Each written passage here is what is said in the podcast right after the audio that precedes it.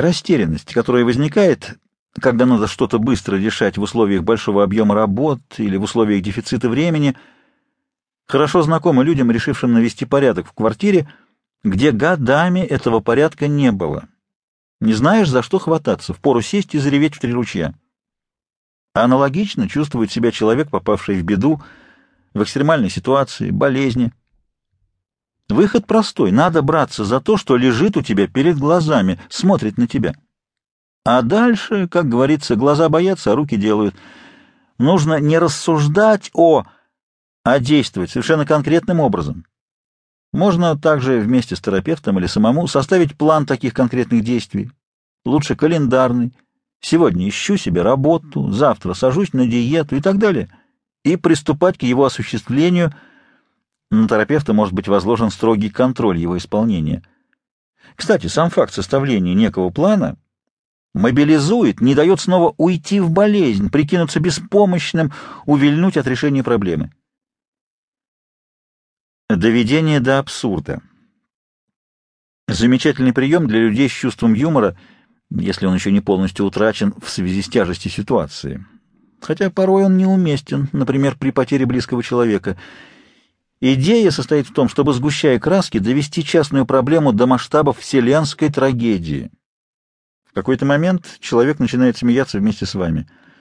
Здесь задействовано сразу несколько механизмов, и целительное свойство смеха, и обесценивание ситуации путем перемены масштаба, и ваше участие в решении проблемы клиента. Сравнение с теми, кому еще хуже. Этот прием, который можно назвать также методом контрастирования, когда для совершенно беспросветной проблемы подбирается еще более темный фон — мне приходилось заниматься психотерапией ампутированных людей.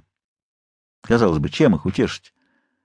Однако всегда найдется пример еще более страшного несчастья, несмотря на которое человек находит в себе силы чего-то достичь в своей жизни. Я приводил им в пример слепого американского певца Рэя Чарльза. Будучи слепым с детства, он выучился играть на фортепиано и стал знаменитым джазовым певцом и музыкантом — Особенно впечатляющим было параллельное исполнение одной из его проникновенных песен «Джорджия». «Джорджия, я вижу уходящую вдаль дорогу», поет слепой человек. В арсенале психотерапевта всегда найдутся примеры великих людей, ставших таковыми вопреки имеющимся дефектам.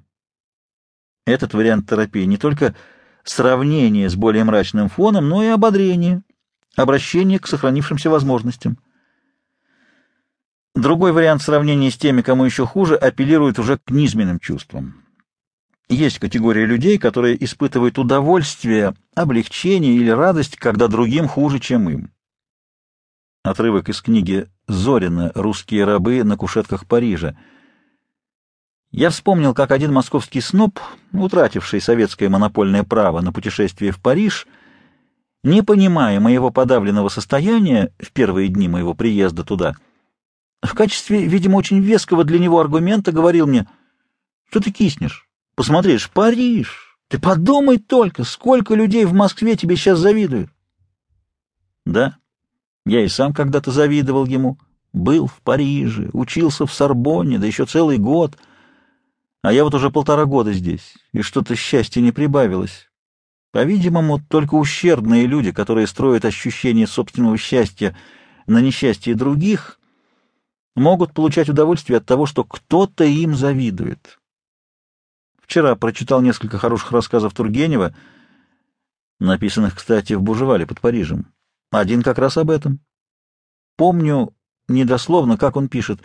Вот вижу, идет молодой человек, красивый, пышущий здоровьем. Он весел и счастлив. Отчего, думаю, он так весел и счастлив? Может, ему выпало наследство? Или он влюблен? Или просто хорошо позавтракал и радуется хорошей погоде, собственной молодости и здоровью? Нет, он только что удачно распространил клевету на своего товарища и уже услышал ее от других и поверил в нее. Вот оттого он такой радостный и счастливый.